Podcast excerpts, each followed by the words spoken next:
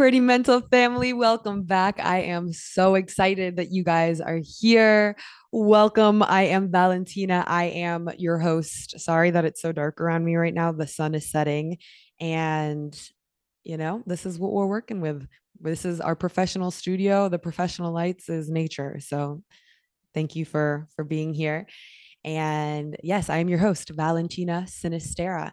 This is a beautiful community where I say it's a mental health community, but mental health can feel like what even is that? You know, for me, it's energetic, emotional, spiritual, mental, physical, all of the all of the layers of our being, the health of all of that. And it's more than anything, just a beautiful community where sometimes I drop meditations for you guys. Sometimes I pop in solo and fill you in on my journey and everything that I'm going through.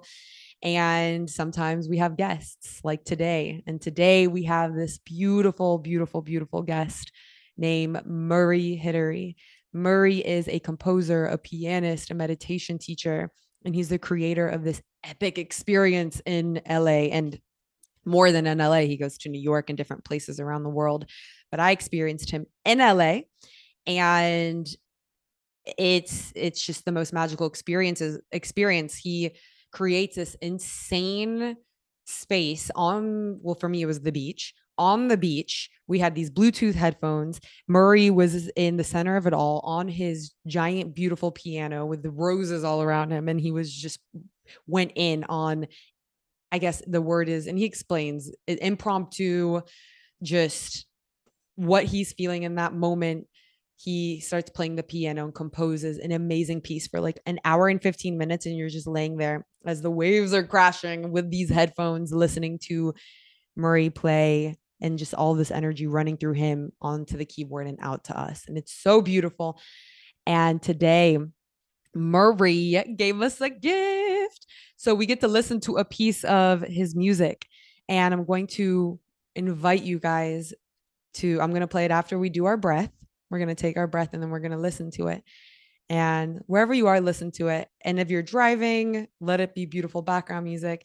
I encourage you, though, later when you have time, go back to it and just lay down and let close your eyes and let yourself get fully lost in it and just see what comes through.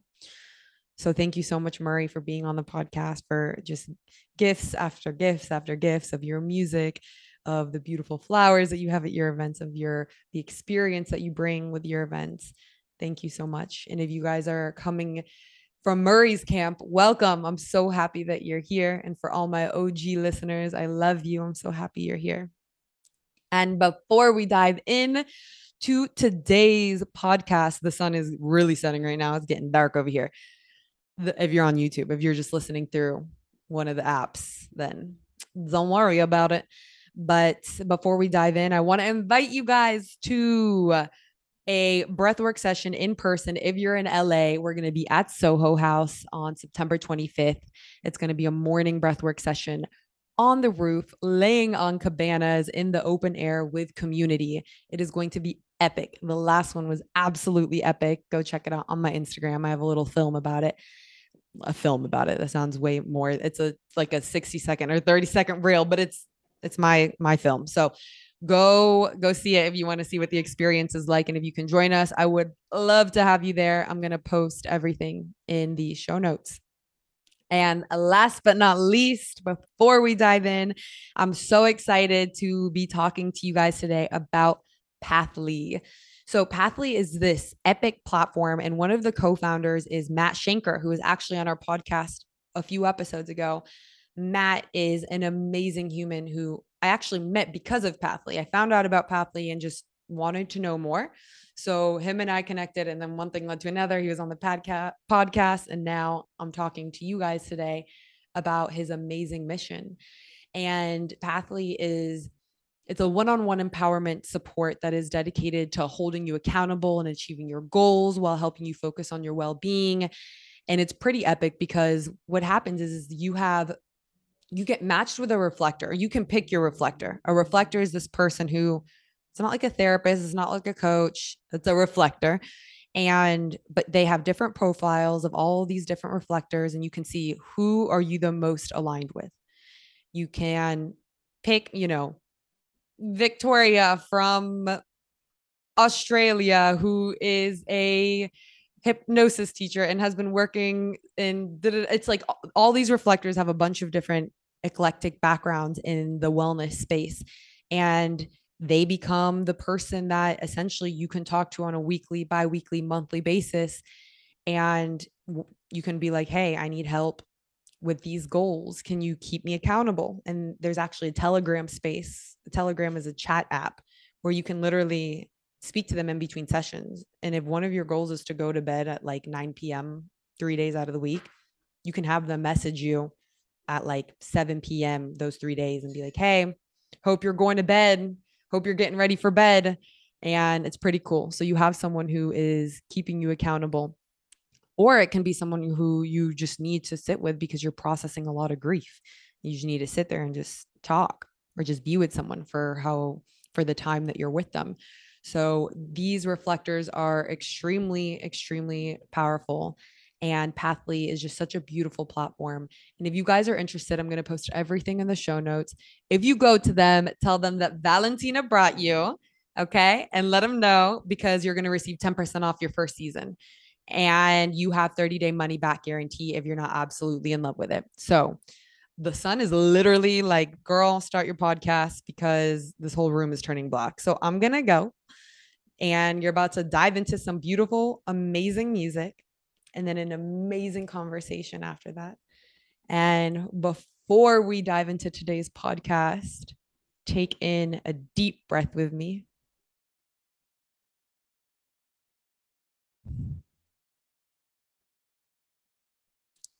And just enjoy this beautiful piece by Murray Hidary.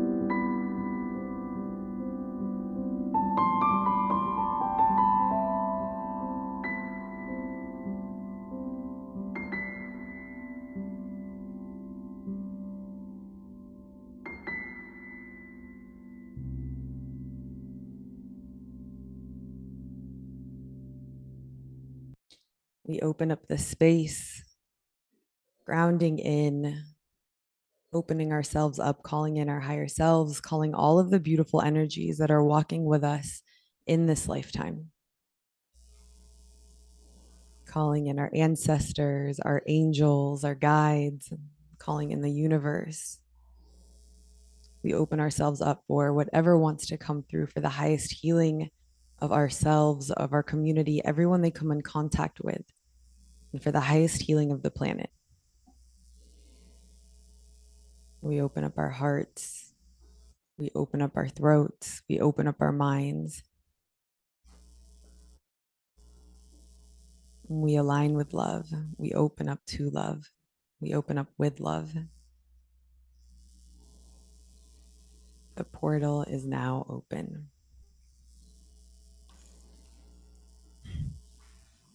Murray Hidary, welcome to Pretty Mental. I'm so happy that you're here. Hi, Valentina. It's great to be here with you. Oh, I'm so excited. This is such an epic moment for me because I actually went to one of your first events a month from tomorrow. So we're almost exactly a month. Mm-hmm. And I, it was an epic time for me. So before I even jump into that, for my audience, Murray is a pianist, he's a composer, he's a meditation teacher, and amongst many things, you have a beautiful, beautiful platform experience called Mind Travel where you guide everyone in different locations around the world. Mine was at the beach and through music. You have you do a live performance. Um, he guides us in a meditation it, through story. I mean, it's just like every single one of our senses is opened up during these experiences, and they're just absolutely, mm. absolutely beautiful. And I met you after one of our friends, they have a Turkish breakfast club here in LA.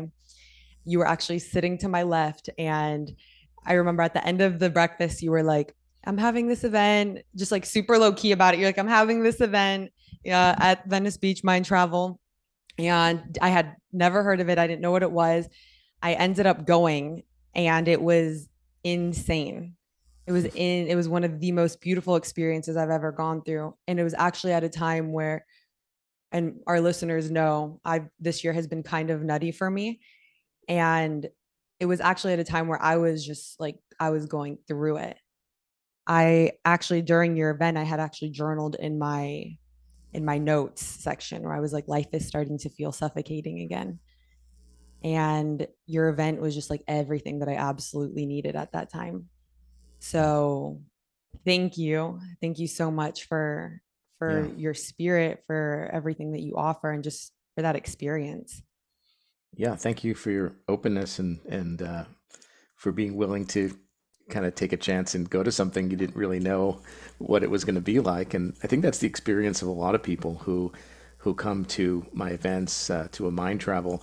Uh, they, they maybe they have a sense of what it might be, or maybe a friend described it to them in a way, but uh, but it's it's it's so different that it's hard to even describe. So I think a lot of people do come because of word of mouth or a friend recommends it, but typically a friend will say, "Just trust me and go." And, yeah, and and it's better not to know too much about it and just and just have an openness to experience something and just see what unfolds. You know, which is sounds like what what what you did and what your experience was.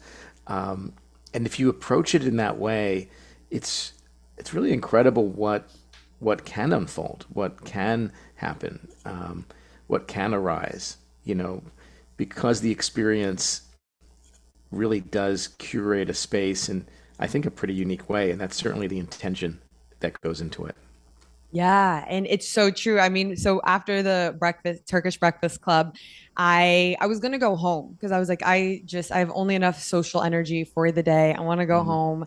And I actually ended up going home. And I was just sitting there in silence and I was uh, doing absolutely nothing. I'm like, what am I doing? I'm isolating myself again. And this is something that sometimes when people go through depression or grief, they isolation, at least for me, is a big thing. And I know yeah. amongst others.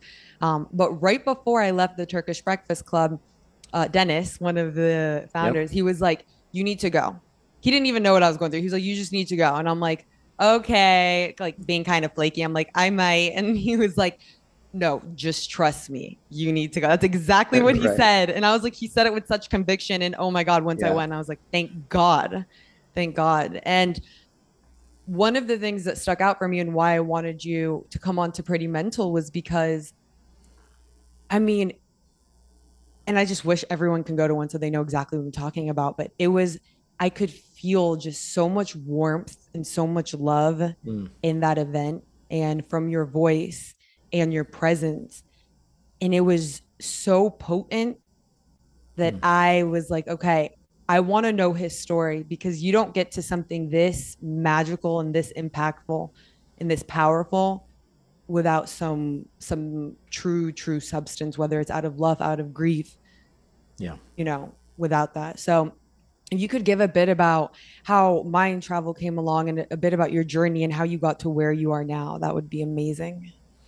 Yeah, absolutely. And, um, you know, I think for me, the mind travel experience, um, it's really about storytelling, you know, and, and, and, and yes, there, there are parts of the mind travel experience, you know, as, as you've had the experience, um, that has a narrative, that has a kind of a, a voiced component to it that I share. But most of it, as you know, is um, in the abstraction of music and a particular kind of music. Um, of course, it's all original. It's all it's all improvised. It's all what I call real time composed, meaning it's composed, but it's composed in the moment. And to me, that's actually a little different than improvisation, because typically in the history of improvisation, whether it's in jazz tradition or classical tradition of improvisation, um, or even you know rock tradition of improvisation, uh, the the musicians would be improvising within a structure of the piece of music. Okay. So, you know, there might be this kind of break in the piece, and then the instrument, you know, the musician goes off for some minutes in this cool improvised direction and comes back to the structure of the piece. But with a mind travel real time composition, it doesn't have that overarching framework or structure. The whole structure is improvised. So it's it's and it's very long form, right? Um, that night at the beach, I probably played for you know upwards of an hour and 15 minutes, um, something like that, uh, continuously, nonstop. And that's all deliberate because to me, if we're going to really create an altered consciousness state through music and all the elements that are there, right? The elements being nature, of course, which has such a healing uh, and connective property to it. Um, we're talking about the music we're talking about the the guidance in terms of the meditation and of course community. Those are the elements the ingredients right that come together that conspire to open up this you know i like the word you opened up our conversation with this portal right? Opening up this portal into wonder which is really kind of my intention going into it.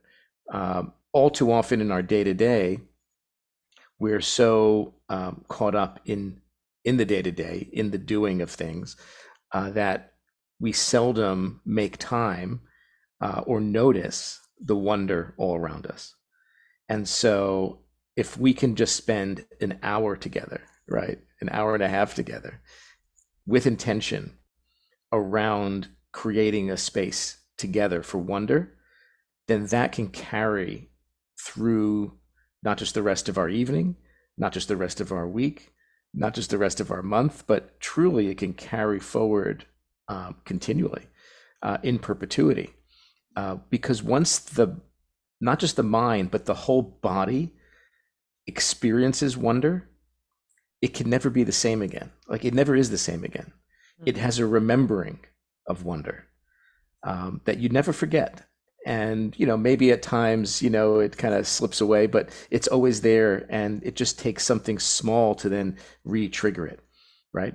Which is why i always give a recording of the concert which is so unique and everyone who's there can walk away with something that hey you know what a month later a week later a year later they can put the recording on and come right back you know to that space. So that's that's a really important element of it. Now where this all came from um, to your you know to your point is yeah this is a lifetime in the making um, and now i started playing piano and I was introduced to music at a very young age. I was five, six years old. And pretty quickly, I would say, I mean, certainly by the time I was, you know, in early high school, so probably around 13, 14, um, I, I knew I wanted to be a composer. I knew that I had my own thing to say with music. Um, now, I certainly didn't have the kind of life experience I have now at that age, right? I didn't have uh, what you call exactly that the substance, right, of what I would be talking about. I would be storytelling about through music. But I just knew I had something to say. I knew it wasn't about playing the music of other people, right? As much as I love playing, you know, Beethoven, Chopin, and you know the classics, um, and I grew up playing that, and I I still love playing that. But I had my own kind of story to tell through music, as they did, right? And so, um, at that age, uh, as a teenager, I also was introduced to Eastern philosophy, and I very quickly went down, and very deeply went down that rabbit hole of uh, meditation, mindfulness, Eastern philosophy, particularly in the Zen Buddhist tradition, but then over the years opened up to um, Tibetan Buddhism, opened up to Vedic traditions, um, Vedanta. So it's just a lot of different traditions, as well as my own tradition that I grew up in, which was Judaism, but in specifically Kabbalistic Judaism, the mystical side of Judaism, uh, but also embracing the mysticism of other traditions. Um, the Sufi uh, tradition, uh, which is the mystical uh, tradition of Islam, has incredible richness to it. Uh, so that was an influence as well. So, so many different influences because no one culture, no one religion, no one tradition has a monopoly on wisdom. Uh, mm. and even though we call it ancient wisdom, there's nothing ancient about it. It's very relevant. It's very present. It's very modern because it's applicable in the same way it is today as it was two, 3,000 years ago. So the human experience actually hasn't changed that much in terms of what a human being goes through throughout their lives, right? It has not changed that much from thousands of years ago till today. And it's just the surface level that's different, right? Our um, comforts are different. Uh, our lifespan, yes, is different. Our medical system is different. Our healthcare is different. Our nutrition is different. I mean, there's a lot of differences. Um, but the human story, right? The arc of the human story, um, the joys, the pains, the griefs, the trials, the tribulations, uh, all of that has not changed that much. The emotional arc of the human experience, the spiritual arc of the human experience, um, I would argue, is very, very similar. Uh, and so, that being the case, the same wisdom that applied back then certainly applies now. And so, I think those two areas the East and West, right? Western classical music that I grew up with, the musical tradition, as well as Eastern philosophy, Eastern ideas, started to fuse, started to talk to each other uh, in my own life and my, in my own experience, and created kind of a, a new thing, uh, which was the melding of of these influences. And when you kind of layer onto that my own personal experience, uh, which is the ups and downs uh, of life, right? As we wave through the world, uh, the the peaks and the troughs of our waving of our of our own you know life, uh, it starts to get informed right by those by those influences and and the experiences influence the the music and and my own expression. Um, probably the peak of that was my own experience with with intense grief. Um, I, you know, I've I've experienced loss at different points in my life, but but most acutely was the death of my my little sister. She was 23, um, and so it was uh, you know very difficult, painful time.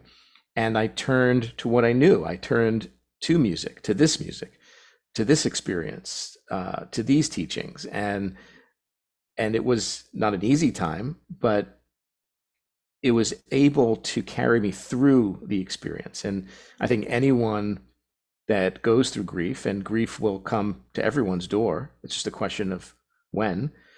Uh, someone in that position would understand that there's no way to go around grief, right? As much as we instinctively try, as much as we want to quiet uh, the pain.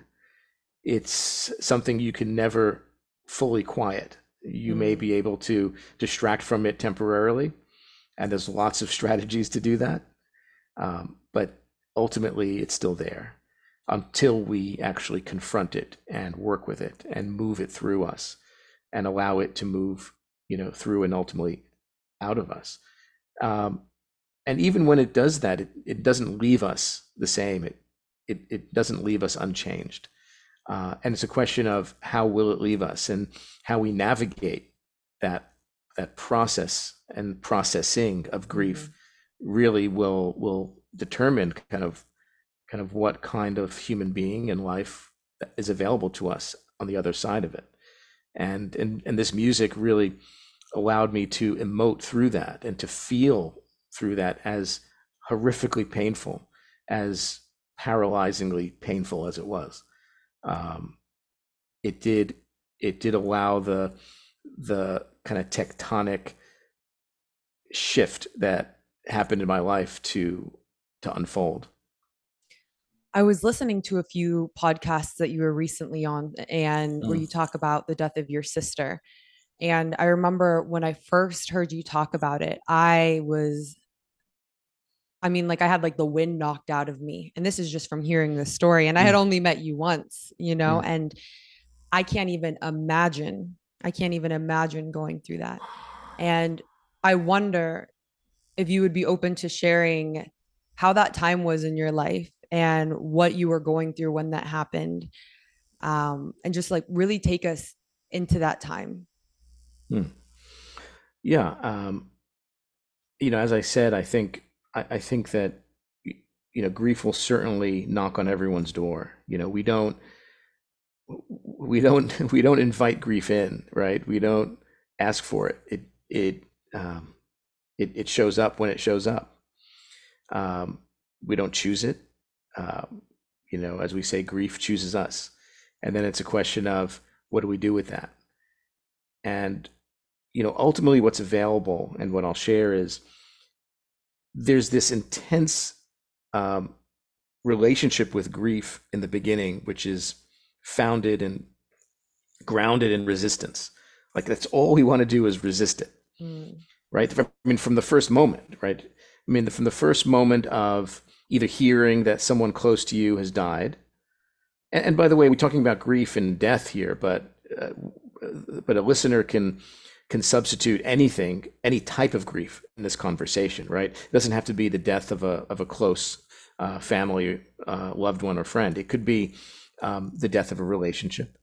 It could be the death of um, a business venture, right? I mean, there's all types of grieve grievings that can be substituted here because they're all painful in their own way, and we don't need to rank pain, right? It's just whatever we're going through. It's not that someone's pain is worse than mine, or or you know this experience is better or worse. It's it's not even about that. It's like just how do we, what's our relationship to it? And at first, we will always find that there's some um, there's some kind of resistance that immediately shows up, right? It's like you know, if it's a business thing, right? It's like, oh no, it can't be that I didn't get that deal. It can't be that I lost that money. No, no, no. It, you know, and we just, you know, we'll either stick our head in the sand or we just like, you know, we, we'll be in disbelief for a period of time. Uh, when we hear that someone close to us died, uh, it's just like we just don't want to believe it. We don't accept it. We resist the news. Um, same with relationships and, and all of that. Well, maybe there's a way it'll work, or maybe there's, you know, we always try to justify it or, you know, figure something else out. So just the acceptance of the news, the acceptance of the fact, the acceptance of the event is such a hard thing, but such a critical thing. And it might seem simple, but it's something that people people resisted for I mean, some people resisted for years, even Mhm. decades. So for me, you know, I, w- I was there. Um, my sister died in an accident, so it was immediate and sudden, um, and had that has that has that sense of tragedy to it.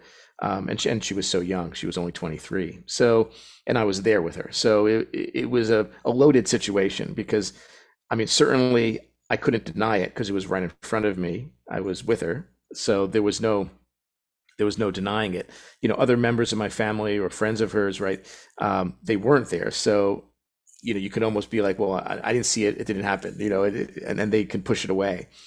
but for me, it was so present. I mean, I was literally there, confronted with it, um, uh, and and it was just so horrific. So it, it, you know, it just it was not only the grief that I was working through, but also the the trauma of what I experienced and what I, you know, what I saw and heard, and uh, you know, the, every sense was on fire, you know, in that moment. So that's etched into my psyche, right, in such a deep way.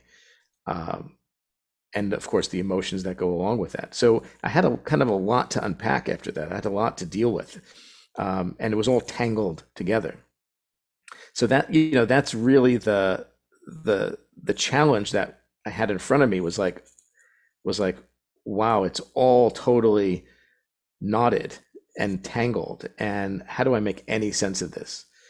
Um, and I, I think because of my, you know, whether it's training or experience leading up to that, I was able to have some sense of objectivity, right? To actually, you know, all the the the, the meditation and the all that work gave me the tool to actually be able to, for a moment, and, and and at moments, not all the time, but certainly enough times that I was able to stand outside myself to experience my own state, right?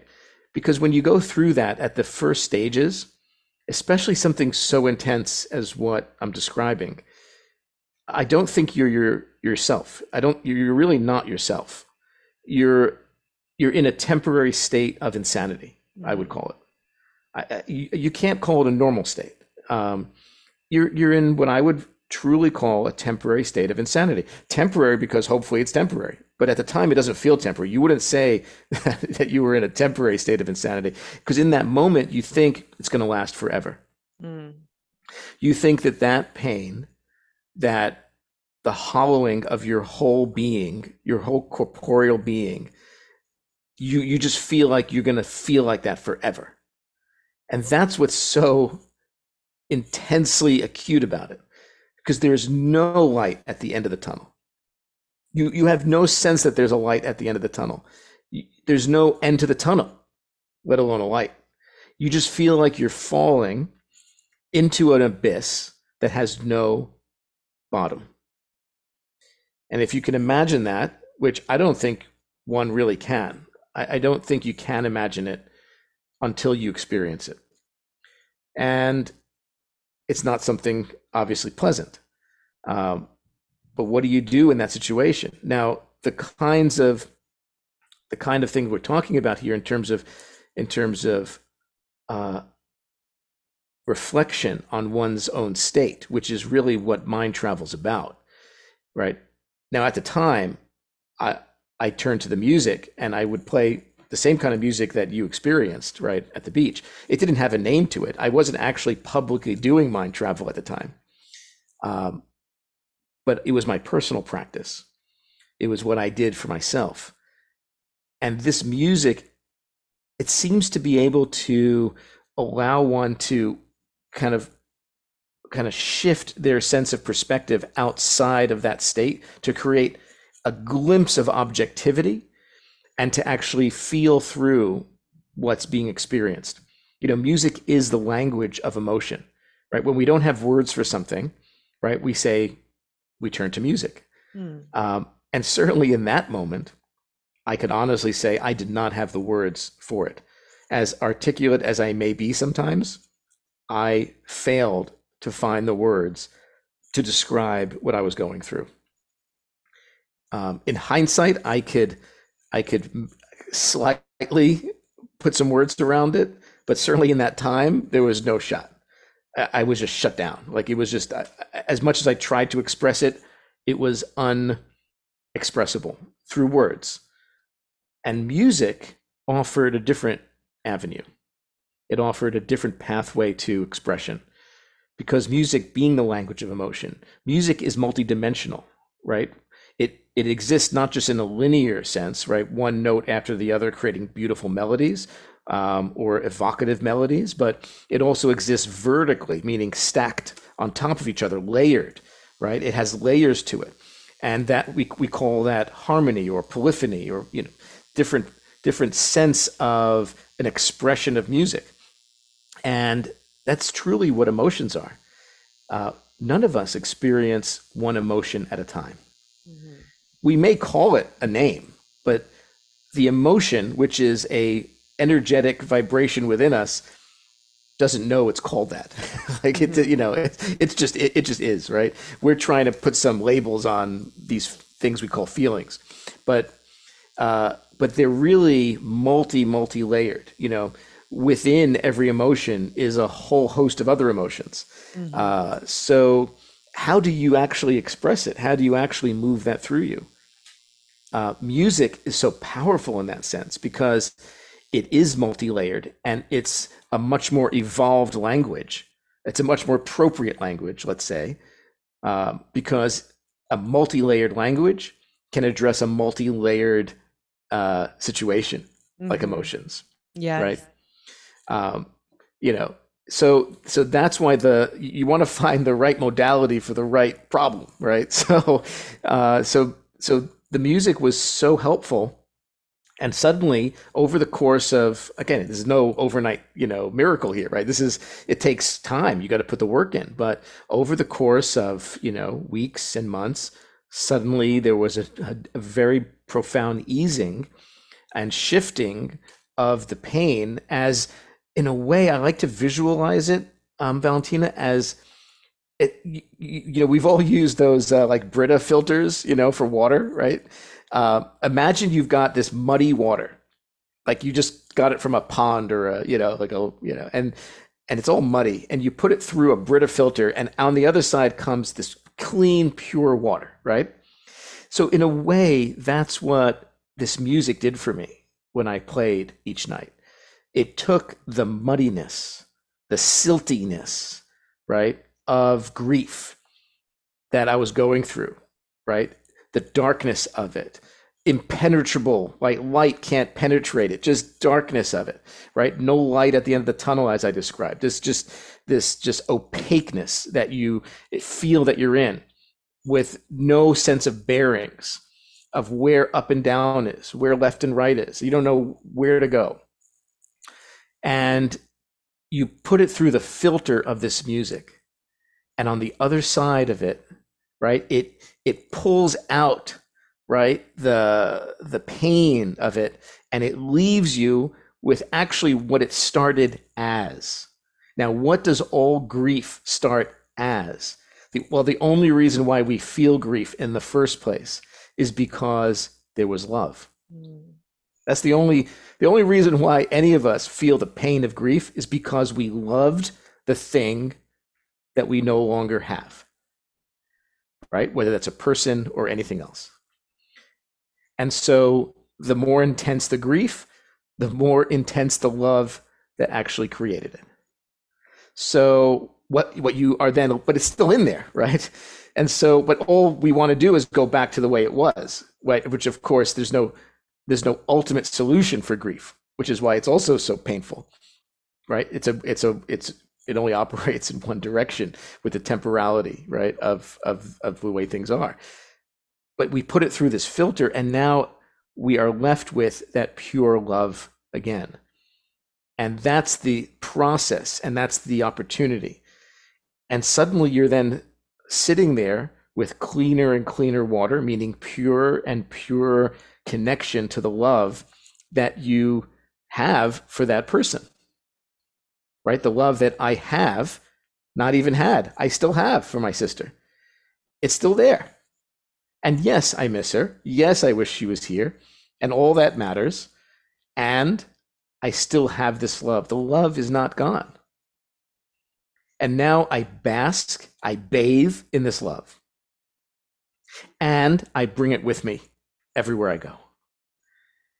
When I sit down at the piano, at the beach, with you and hundreds and hundreds of people there. She's right there with me in this sense, right? In this sense of the love is there.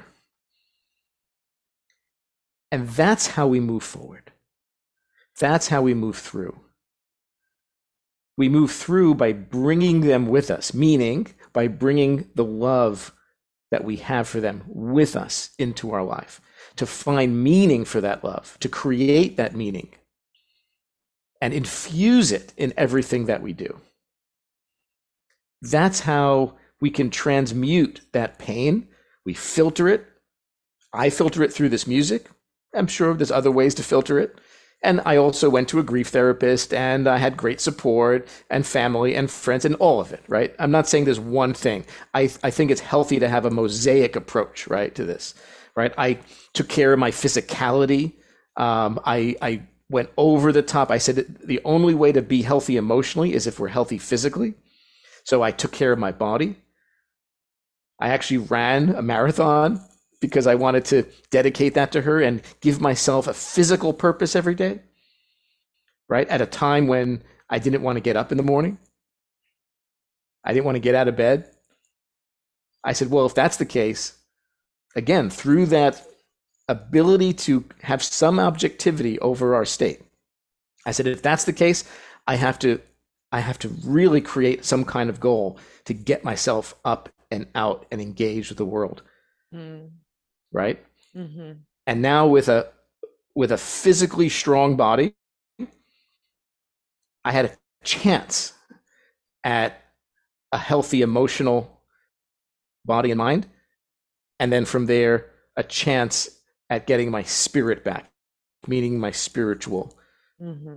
core right all those have to work together mm-hmm. like how often even in the course of normal every day do we wake up and we're like oh i'm not feeling great and you're sick and you, maybe you got the flu or you got you know whatever whatever it is suddenly the world doesn't seem like such a you know fun place right I, things have that kind of filter of like oh life is hard you know this thing's not great right? We it's our physical condition usually dictates right our emotional can inform our emotional state. Um, it's very easy for to do that. So i wanted to eliminate you know that possibility. But uh, you know that gives you kind of a sense of it. And and on the heels of seeing how powerful uh, this whole experience was for me i i just said i i, I need to share this. And and that's when mind travel was born um, on the heels of this experience Wow. Oh my God. That's so powerful. And when I went to your event, I was just, that's when I was like, I need to speak with him. I need to know his story because this is, there were layers that I could feel through that experience. Yeah. It was just on the surface a beautiful experience, like music, beach, roses. We had our yeah. headphones on, you know, community.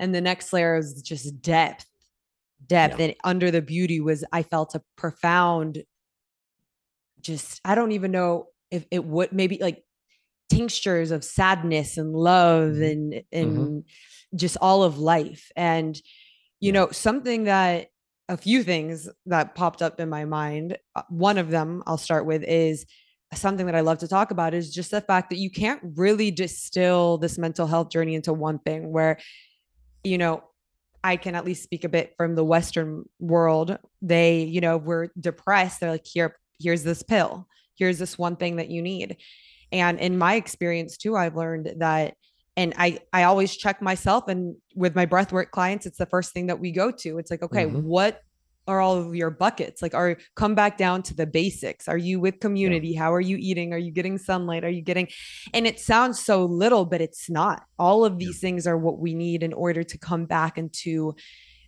to be a human. Our human needs a lot of watering like a plant. It needs all of the things. Yep, and, absolutely.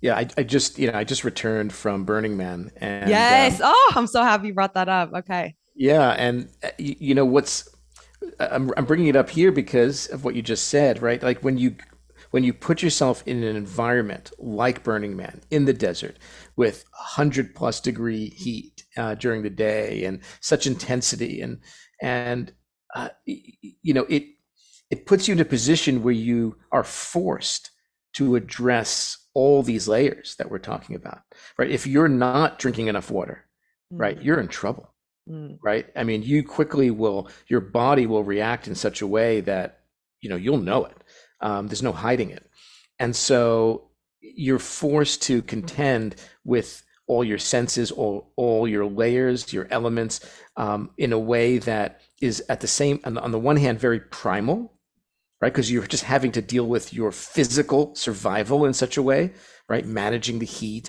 hydrating, eating well, getting enough sleep, like all that stuff. And there's this opportunity for tremendous expansion, right? And transcendence at the same time because because of the setting.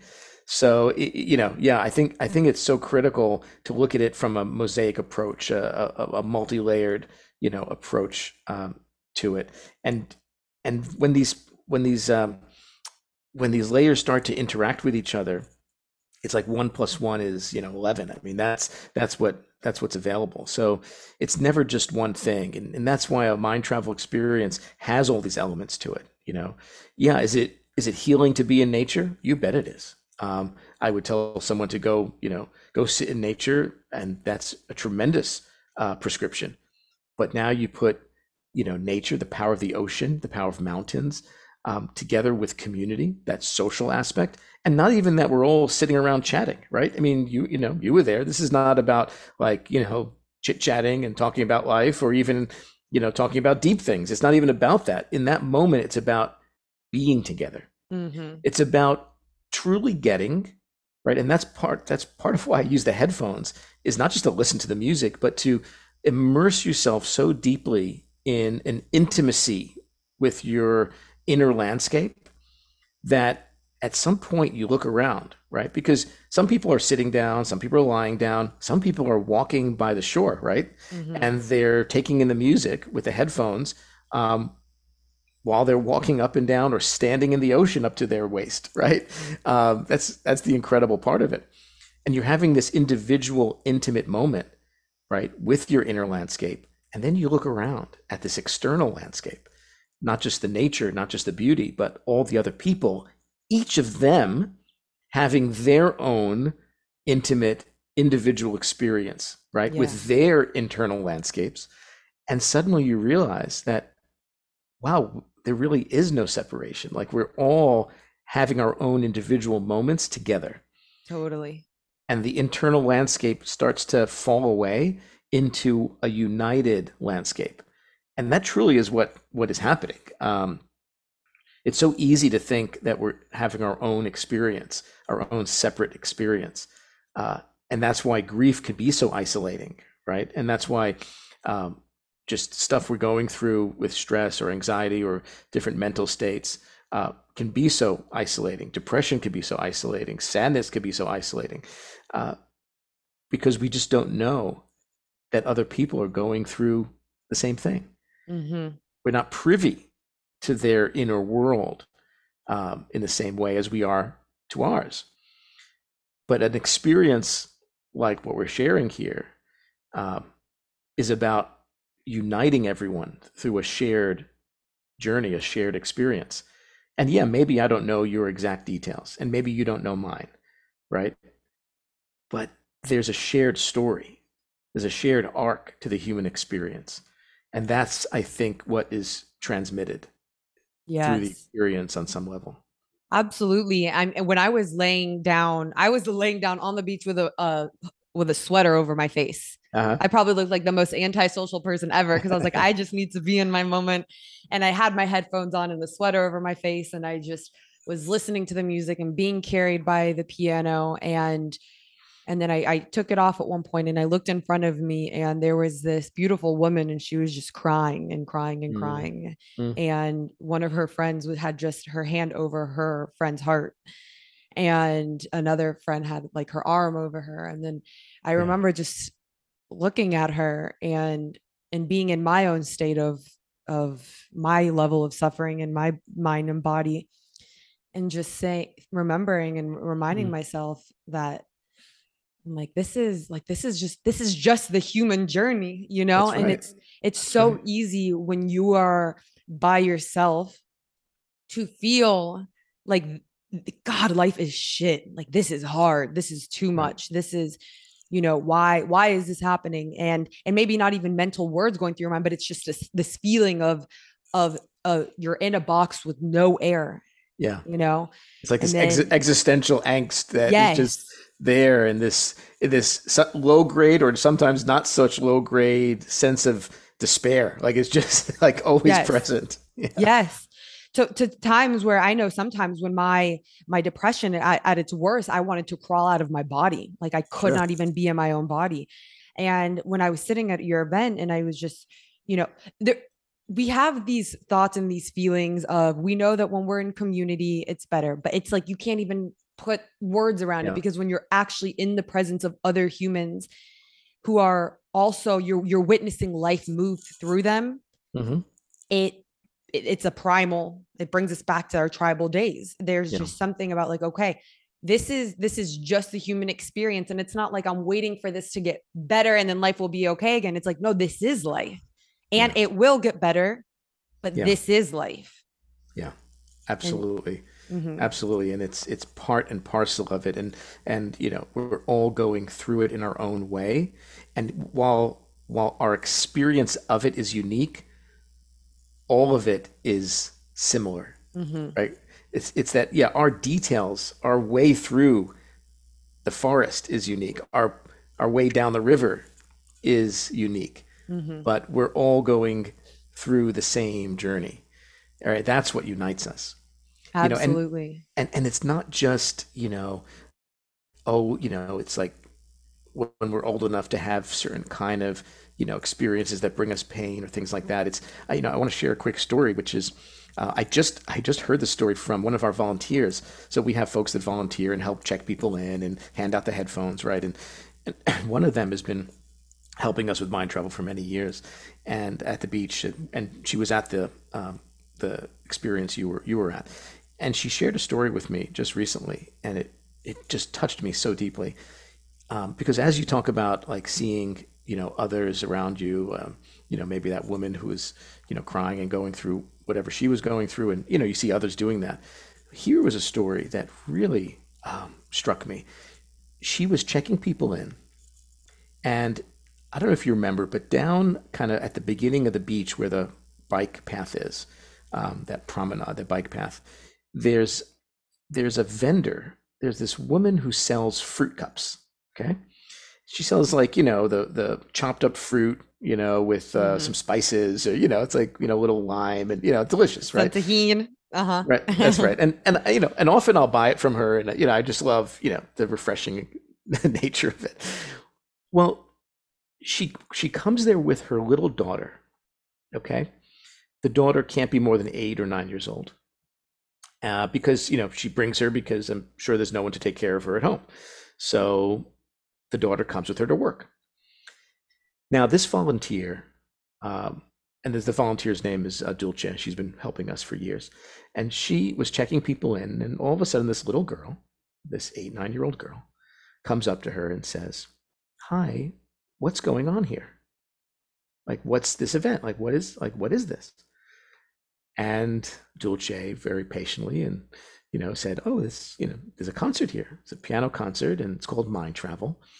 And um, you know, it's it's uh happening in you know we're starting in about an hour and uh, and she said oh well like how much is a ticket and Dulce said well you know the, the tickets are about 40 dollars but you know we also have um, a donation to pay what you can so you can you can pay anything that you want and uh, and so the little girl said okay thank you and she you know she left she comes back later at the start of the concert and she brings with her and hands to Dulce two dollars. And she says, Hi, this is what I have. Is that okay? And Dulce looks at her and she says, she says, Don't worry about it. I'll take care of your ticket. Here's a pair of headphones. Come enjoy it. And this little girl sat with Dulce because Dulce gets to experience it as well on her blanket. And the little girl sat on the blanket and was transfixed, just completely in the experience for an hour plus. And while her mother was working, while her mother was, you know, and her mother was, you know, just, you know, 50 yards away and, you know, said, no problem, you can do that.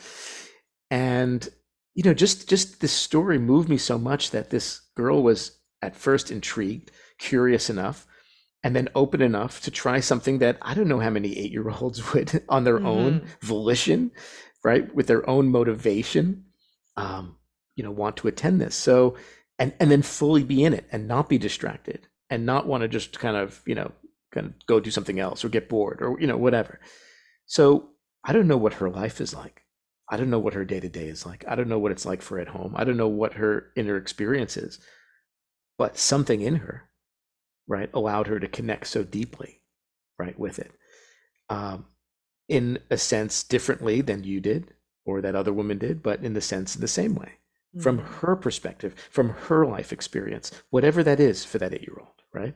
And and who knows what she's been through. Mhm. So it, it's it just it transcends age and you know culture and color and race and religion and all that surface level you know stuff that seems to be so hard for us to get through and past in our day to day, right? In our social interactions, in our politics, in our all of it. But this goes to a deeper place, speaks to a deeper part of us that doesn't see any of that, Mhm. where, where none of that matters because the human experience is the human experience. Yeah. That's so beautiful. And you changed her life. I'm entirely sure that changed her life. She will never forget that moment. That Yeah. that's that's so think so. beautiful. Yeah, I think so. And I think what's so powerful about it, or what I know, at least one of the components, is that it brings us back down to our senses. Mhm. And, you know, we're hearing, we're feeling, we're touching the nature that we're in. And what keeps us so trapped in a lot of our pain and the resistance that we have to whatever is going on in our life is is in our mind.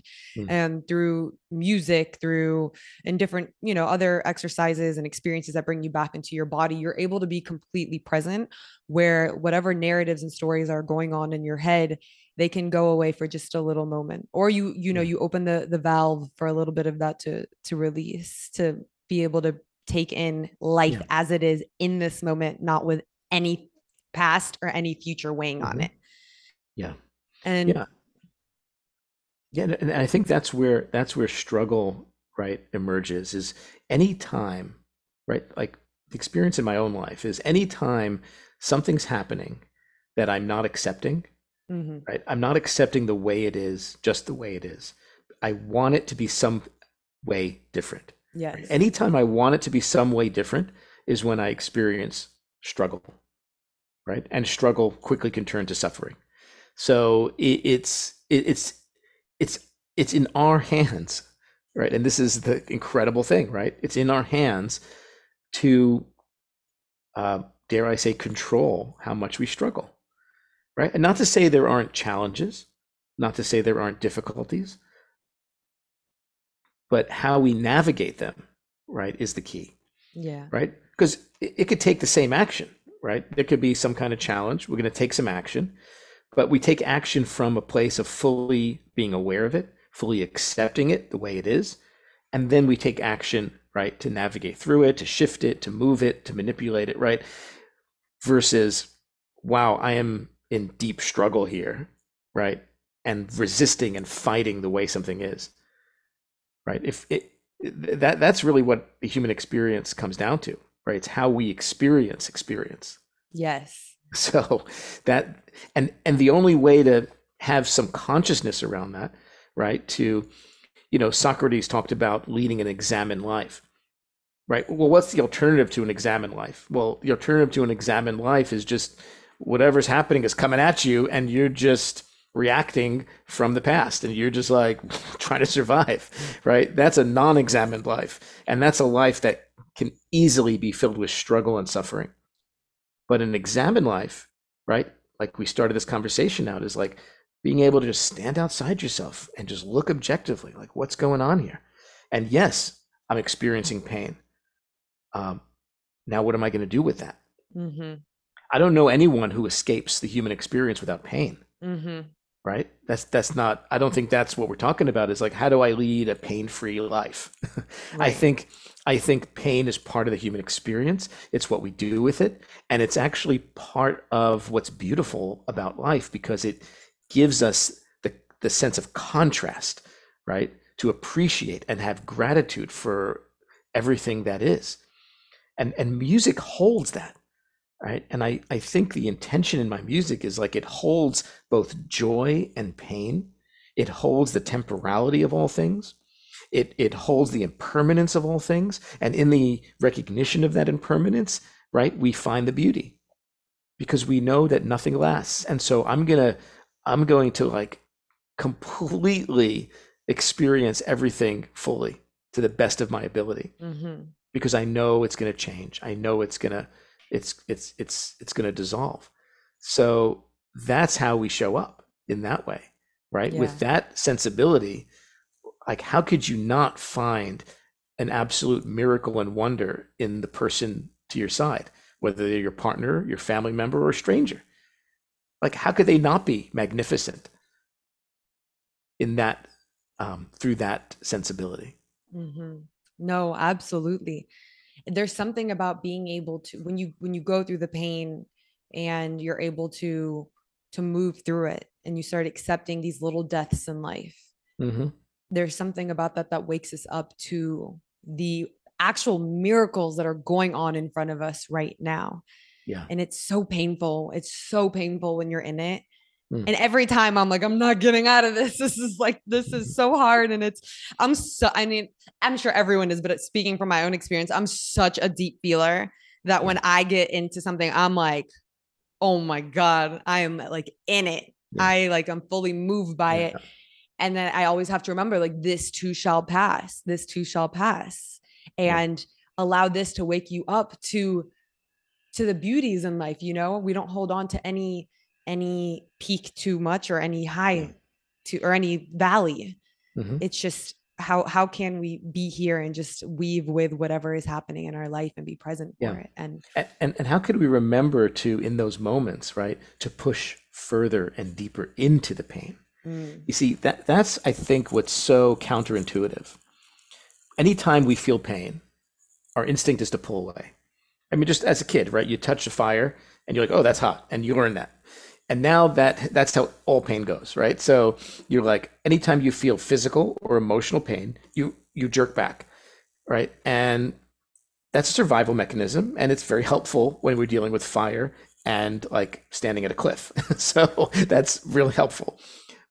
But it turns out it's not so helpful when dealing with certain emotional situations where actually it's more beneficial to actually move into it, go into the pain, because our instinct is that oh no, this is this is a permanent trap, and we're going to be in that pain forever. But it turns out that the thickness of that wall of pain is actually not as thick as we think, right?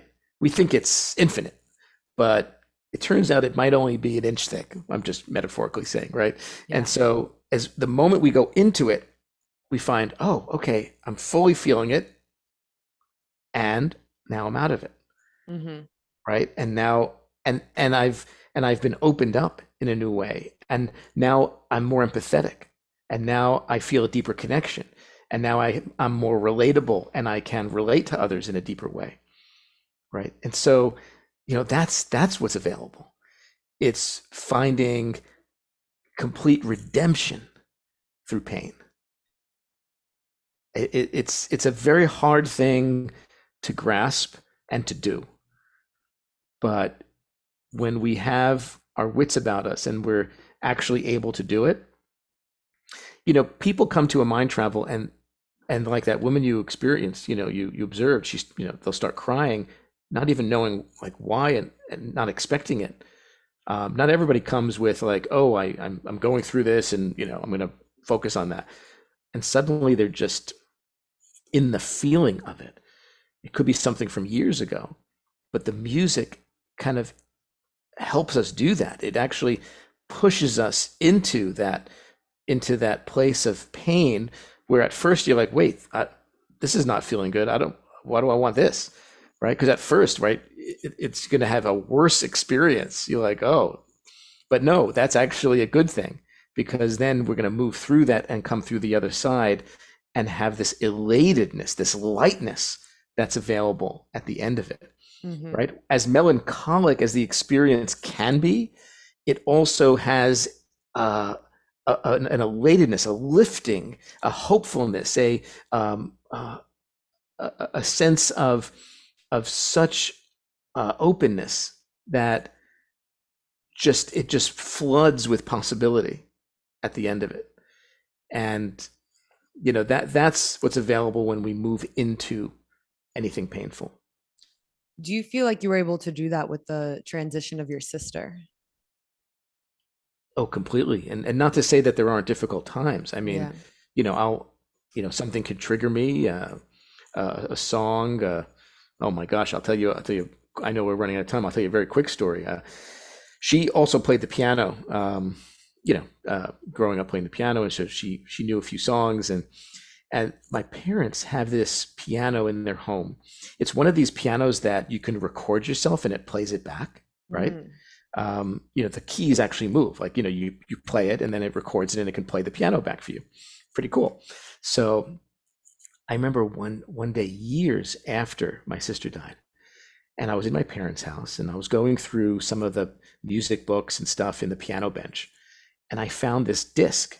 Right, that's how this kind of computer in the piano works. You like put a disc in, if you remember the days of discs, and you put this disc in and you record yourself and it plays it back. Well, I found this disc and I was like, okay, let me see what's on this disc. And I put the disc in, and the piano on its own starts to play the Moonlight Sonata, right? Da da da da da da, the beautiful, beautiful piece by Beethoven. And the piano's playing it by itself. And it was my sister's recording of it. Ah, And suddenly, like, and I remember her playing this piece. And, you know, I mean, it, and and there's there's always this like couple of points where she would make this mistake right in the piece and of course the mistake is encoded in this recording mm. and so it has this you know personal and human quality to it and the moment like that that part of the piece came and like you know she made a little mistake like it just crushed me like it was like ah but as painful as it was and as it like suddenly we were in the same room right in some kind of multi yes. Wow, wow, wow. Yes. and she's like playing the piano like invisibly and i'm sitting there listening to her as if i just heard her you know like from years ago as if we were back in that time and you know but in that pain of you know crying in that moment like it just connected me with her again right? And i got to feel that love like we talked about. So i don't even view those times as like oh not they're negative or painful. No they're connective. They're connective for me. And the difference now you know between now so many years later and back then is that back then those moments felt like a tidal wave. They felt like getting hit by a wall and getting slammed and crushed and you know leveled like leveled. Um, and they would repeat. It's like you know when you're surfing and you're trying to come up for air and you just keep getting pounded by the waves right? That's what it's like in the beginning. But then the waves ease and you know they don't come as often and and the intensity eases and then when they do hit you it's it just brings you back into that connection.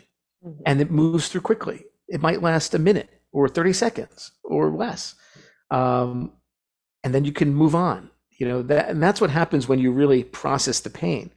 Uh, you you you can you just move through it. It waves through you uh, because there's less resistance Mhm. right? If you think about it that way right? You're you're not as dense with the pain so Yeah. it just moves through the body moves through the mind and it doesn't get trapped doesn't get stuck in there right and and tha- that's what we're talking about here right how do we get you know to that point Yeah. When your sister was here physically on earth with us, mm-hmm. what is something about her life that you know, in in her living her life, what had what is a lesson that she taught you? Oh my gosh, so many. I mean, she was, I mean, she was 12 years younger than me. And in some senses, I was like a, you know, kind of like a, you know, not just an older brother, but a kind of a father figure. But she was, she was just as much a teacher for me as I may have been for her. Uh, but, you know, she was actually a teacher. So she actually was a beautiful dancer. And uh, she was, at the time, she was getting her degree from New York University in dance therapy. Uh, and she was this amazing, naturally gifted hip hop dancer. Like you never saw like i just never saw anyone move like this. And i was like god where did she even learn this? She studied ballet but then she got into hip hop dance and she could have easily like moved to la found her way into music videos and taken on that life right? But she didn't. She didn't. She actually wanted to help people. She had that in her. She had this selflessness in her. And so she was studying to be a dance therapist, and she had already started her own school at the age of 18. Mm. At the mm. age of 18, she wow. started her own dance school for young girls. And she really was a big sister to them. And she was not just teaching them dance moves, but she was teaching them positive body image, self confidence, right? She was teaching them all these other lessons that were riding the coattails of those hip hop moves, you know? Yes. And she snuck them in yes. through the hip hop. And suddenly, these little girls who had you know, maybe self consciousness or were shy or were had you know issues with their body because it wasn't you know the perfect girls in her class it was girls with all you know bodies shapes and sizes and all that and that's what she embraced and she wanted and she got them moving and connecting with their bodies I, I, that was so beautiful to see i mean incredible and to this day i'll i'll hear stories i'll i'll hear from some of these girls who were 8 9 10 12 and now they're you know adults and um, and they have kids and you know and and and how the impact that she had on them so that selflessness that that um, that desire to be of service mm-hmm. uh, was an incredible example and an incredible legacy that she left at such a young age you know mm-hmm. probably accomplished more you know by 23 than most of us do in a lifetime wow wow that is so beautiful that is so beautiful she was able to touch so many lives at such a young age. Oh, I mean, hundreds and hundreds and hundreds of girls went through her school. I mean, in, incredible, absolutely incredible. Wow. And the lesson of being of service, right? It's like, especially when you're going through something painful yourself, the instinct is to retreat, yes. to go within, to isolate. Yes. I got to deal with my shit. I got to do my thing. I got to disappear. I got to disconnect. Right? Just like we talked about, right, with with pain, we want to pull back, touch the mm-hmm. fire, pull back, right? Mm-hmm. Go in, connect more deeply, go forward, right? Bring it with you. It's okay. It's okay. People can absorb it, people can handle it, you know?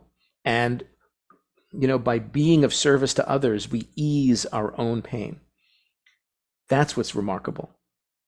You know, and I think that's honestly been part of the process for me, right? I, I don't think we're ever done with the process of grieving. It might have you know different levels of intensity but every time i sit at the piano at that beach where you were right i'm processing in my own way i'm healing in my own way right and and maybe that's you know if the experience has any resonance of authenticity right which i certainly hope it does maybe that's why because i am using it like you're using it i may be the one playing but that doesn't matter that's a technicality right I'm still experiencing it, right, in my way. And I'm using the music in the same way you're using the music, mm-hmm. right? To move through, to storytell, to express, to emote, right?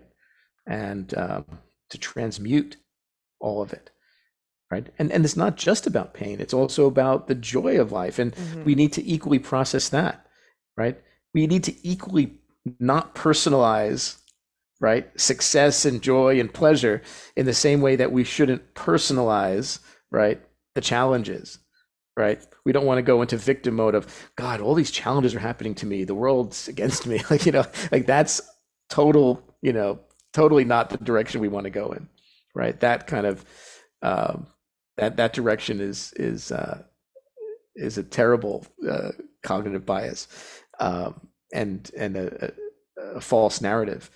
But there's equally a false narrative in taking credit for everything that you think is going well in your life in that way mm-hmm. right? Because then we start to identify with that. And any identification right can cause can cause struggle because um, then when we don't have that right we, we wish we had that you know absolutely and, and yes. so we right we suddenly get into the same game so we just we just don't want to play the game of personalization yes it doesn't mean we're not enjoying it, doesn't mean we're not feeling it, doesn't mean we're not appreciative and grateful and all those things, right? But but we we just are in the acceptance of what is when it is and when it's not and that's it. Yes, so much like meditation, you know, just being able to yeah, being present in it, but like being the awareness behind everything that's happening and not getting too sucked into it. And yeah, exactly. and I want to ask as well, what is something that your sister's passing has taught you? Well, it's it's taught me that we can we can truly handle anything. If I'm sitting here today talking to you, Yeah. um, then I am evidence that that we can survive anything. I, I really just want to leave it at that. It's it's in the moment you think there's no way, and I think everyone will have that moment in life, in in whatever way they they will have it. The death of a loved one, a personal loss, their own health, their own confrontation with death. You, I mean, you name it. There will be that moment, and we can not only survive it, but we can thrive through it fully. Yeah. That's so beautiful. And I would imagine that is something that you would want to tell, you know, a question that I have for you is like, what would you want to tell the to the, that Murray going through it at that mm-hmm. time? And I'm sure it's similar to the answer that you just, For sure, just gave. for sure. But the, and, and the challenge is that even if Yeah. I showed up and said that, I wouldn't have believed it. Yeah. And and and I, you know, and and you can't expect, you know, others to believe it either when I say it or you say it or. Uh, but hopefully, some of it, you know, will resonate and and it's almost that it's almost that maybe the, maybe the person can't hear it when they're going through it, but when they get through it and they remember that they heard it, it rewires the whole experience. hmm You know, that's part of it too. Yes. It, it's you know, it, it it it could time shift. You know, it's like the notion that the past, present, future, right, all exist at the same time. It's like it's like in a sense that you can hear it today, but you will then actually hear it tomorrow, right? Yes. Full, Yeah. full on. I was speaking to a, a healer the other day and she was like, the work that you're doing now is you're healing other timelines. You're healing your Yeah. ancestors. And I'm like, just taking that concept in, I'm like, where we, we see it as the past, the future, whatever, but it's like it's parallel, parallel Yeah. lives, you know, Yeah, yeah, we're, we're healing that no matter what. It's not, it's not this linear frame that we have in our minds. yeah. And you kind of need all these layers. It's like you know, it's like reading a book for the third time, and you're like, did I ever read this book? Yeah, yes. right. It's like like I don't even remember reading this book in this way, and Yes. because you weren't the same person, right? When you first read the book, you are in some ways a different person reading the book now, and you couldn't have read the book then in the way you're reading it now. Mhm. right? And it's the same right with what we go through. It's like yeah you you might have known something back then. You might have heard something. You might have read something. You might have but you you didn't embody it. You didn't you didn't get it. Yeah. you didn't discover it for yourself right? And it just took going through that to learn that lesson to then discover it for yourself. Mhm. And now you can be that light for somebody else right and you can continue the communication right of that wisdom to somebody else on a podcast like this or write an article or in a conversation with a friend whatever however it shows up Mhm. And Murray, what is keeping your heart open these days? oh um well i try to always have an open heart. It's a question of what keeps it closed at times. So i try i try to be aware of moments when it when it uh, is tempted to close you know Mm. off. Um, and you know those things you know can be that instinct to want to retreat back. That's that's a closed heart Yeah. right? And you know and that could be the personalization right of struggle. Thinking like oh let me go deal with this on my own that's a closed heart as opposed to sharing it right engaging others you know for help or just sharing your story you know or whatever it is so you know i, I try to move through life with openness and then it, it does get sprinkled with you know closings um, which then i hope i'm i'm aware enough to then to then shift once I once I feel that. But the, the common denominator of all of that is is the music. Um, that that's what keeps me in the game uh, because you it, it forces you into the present moment, right? If you think about music, it's the art form that exists in the moment only. It Yeah. disappears the moment the note sounds. It's you can't grasp it, touch it, feel it. You know, it's you can just hear it, experience it, and it's gone. So the only way to truly hear it, to really be listening to it, is to be present with it, note by note, moment by moment, right? And if you're doing that, that means you're feeling in the moment, and whatever's going on for you, you're actually feeling through. And by the end of the piece, suddenly there's a shift. Right? And that's the that's the power of music used in this way. Yes, and it's it's a frequency. You know, we're frequency, we're energy. So we it, it will it will work its way into us. Absolutely. If, you, if, if the, the moment we get that the whole universe is an infinite set and spectrum of vibration, and that's what it is on every level, from subatomic particles vibrating at insane rates ferociously um, to gravitational waves undulating through the fabric of space-time right? Billions of light years away. I mean all of that it's just infinite set of vibration. And if we're using a language like music which is the language of vibration right complex sophisticated multiple vibrations infinite vibrations because even one note sounding a string moving creates an overtone or harmonic, harmonic series um, which actually continues on into an infinite frequency set beyond which we can hear, but on some level is happening. So, so yeah, I mean, to your point, it's all about vibrations and being in that language of vibration and and just allowing um, all of that to move through us. Mm-hmm. How can everyone find you? How can they go to your events in person, online? I know you do some things virtually as well. So yeah. let us in. Like, what can we expect? This is going to go out this Monday. So if there's any events coming up, especially in LA or anywhere else in the world, yep. because um, our listeners are not just in LA, where where can they find you and go? Yeah, so we we have in-person events, um, outdoors in nature. We have Santa Monica Beach coming up at the end of September. Um, we have um, we have Central Park coming up in New York. Uh, so there's a bunch of events. We also do, so in addition to the live piano concerts, there are these walking meditations we do. I call them silent walks. We all put the headphones on and we actually come together and walk through um, different landscapes. We're doing that in San Francisco, um, at Land's End. We're doing it on the Highline Park in New York City, uh, that wow. incredible park in the meatpacking district. Like we do it in incredible places. We do it across the Brooklyn Bridge. I mean, literally a hundred of us moving through the city at the same time. It's it's so powerful to bring movement to this experience as well. You'll never see the city or the landscape in that same way again. So those are all in person and coming up um, in September, October. Uh, Miami starts up in November. Uh, once you know we kind of shift down down to the Miami area on the beach. I mean, just beautiful experiences in Miami. And then for those who aren't able to make it in person, um, we also do virtual experiences twice a month. Uh, so we do a live concert from my home. I play on the Steinway from my living room, and I give a, a talk, a narrative, a meditation as well. So we do that virtually. People can just join right from their uh, phone or computer, and we do the walk virtually. So once a month, you walk wherever you are in the world. Uh, and we just did one uh, last night, and we had people from dozens of cities, and people are walking in their own park, in their own beach, in their own backyard, in their own neighborhood. And I'm guiding it with a narrative about a different theme each time.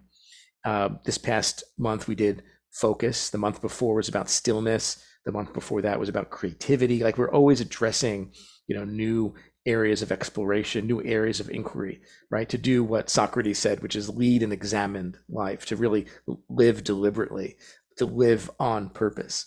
So I, I invite everybody uh, in person, uh, check the calendar at mindtravel.com um, or uh, the virtual experiences also listed there, and you can just join us from anywhere. Okay, perfect. And I'll make sure to add all of that in the show notes. Great. And the last thing that we do, okay, yeah. So okay. we love we as in me. My sister used to be my co-host, so we would do this together. But guessing our guests' zodiac signs. Okay. And okay, so I am feeling my initial guess. Don't tell me if it's right or wrong because I have two. Tell me at the at the end. Okay. I was thinking Pisces was my first one. Mm-hmm. And if not Gemini, but Pisces was really my first one. What are you? I'm a very complex creature. Are you an Aquarius? I'm a Virgo. Oh, I was like, the Aquariuses are the ones I never get. You're a Virgo. Oh my God. So it's your season. And When is your birthday? Yeah. It was just it was just uh, August 30th, just uh, a couple weeks ago. Wow. Happy late birthday. Yeah, is I got to experience it. Yeah, I got to experience it at Burning Man, which is my favorite place to be on my birthday every year. So it's it was wonderful. Uh, we didn't even get into Burning Man, but I bet it was just so epic. I've never been. Next year is like is my Oh, time to shine. But Valentina, next year it's time for you. oh, I can't wait. We'll meet at the playa. Perfect. Well, thank you so much for just, I mean, literally everything. Your beautiful, generous spirit. Generous. That's one of the biggest words that came up from me when I was thinking about you when I first met you after your event. I'm like, he just Mm, keeps on giving. You, mm. and then the roses at the end, you're like, everyone come in. There's a dozens of roses. Take however many you want. I was like, this That's just right. doesn't end. like the gifts don't end here and then you're from your online work to your in person to just absolutely everything it i can personally say from my own experience i mean it was exactly what i needed and it create it is still creating ripples Mm. so thank you so much Oh, fantastic. That's so great. Yeah, I'm so happy. Thank you. all right everyone we will put everything in the show notes you've got to experience murray at least once in your life and i know once you do it once you're going to keep coming back so Thank you so much for listening. We love you. And until next time.